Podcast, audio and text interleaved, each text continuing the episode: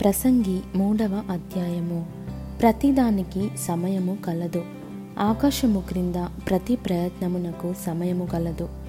పుట్టుటకు చచ్చుటకు నాటుటకు నాటబడిన దాన్ని పెరికివేయుటకు చంపుటకు బాగుచేయుటకు పడగొట్టుటకు కట్టుటకు ఏడ్చుటకు నవ్వుటకు దుఃఖించుటకు నాట్యమాడుటకు రాళ్ళను పారవేయుటకు రాళ్ళను కుప్పవేయుటకు కౌగలించుటకు కౌగలించుట మానుటకు వెదకుటకు పోగొట్టుకొనుటకు దాచుకొనుటకు పారవేయుటకు చింపుటకు కుట్టుటకు మౌనముగా నుండుటకు మాటలాడుటకు ప్రేమించుటకు ద్వేషించుటకు యుద్ధము చేయుటకు సమాధానపడుటకు. కష్టపడిన వారికి తమ కష్టము వలన వచ్చిన లాభమేమి? నరులు అభ్యాసము పొందవలెనని దేవుడు వారికి పెట్టియున్న కష్టానుభవమును నేను చూచితిని. దేని కాలమునందు అది చక్కగా నుండునట్లు?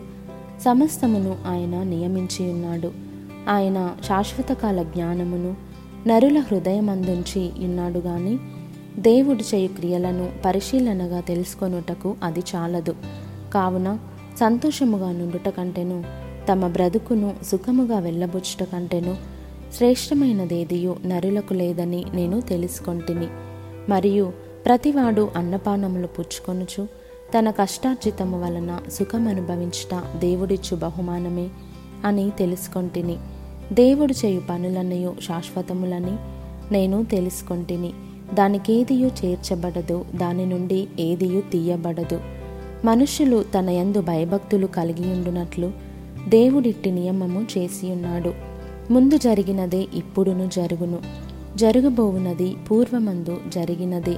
జరిగిపోయిన దానిని దేవుడు మరల రప్పించును.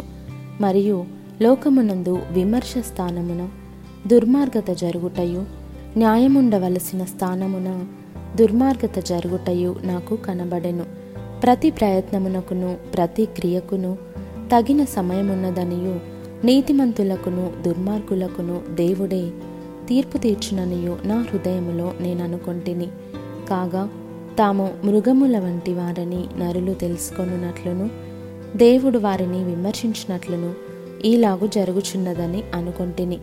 నరులకు సంభవించినది ఏదో అదే మృగములకు సంభవించును. వారికిని వాటికిని కలుగు గతి ఒకటే నరులు చచ్చునట్లు మృగములను చచ్చును. సకల జీవులకు ఒక్కటే ప్రాణము. మృగముల కంటే నరులకేమీ ఎక్కువ లేదు. సమస్తమును వ్యర్థము. సమస్తము ఒక్క స్థలమునకే పోవును. సమస్తము మంటిలో నుండి పుట్టెను. సమస్తము మంటికే తిరిగిపోవును. నరుల ఆత్మ పరమునకెక్కిపోవునో లేదో?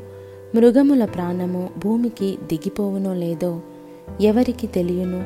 కాగా తమకు తరువాత జరుగు దానిని చూచుటకై నరుని తిరిగి లేపుకొని పోవువాడెవడును లేకపోవుట నేను చూడగా వారు తమ క్రియల యందు సంతోషించుట కంటే వారికి మరి ఏ మేలును లేదని సంగతి నేను తెలుసుకొంటిని.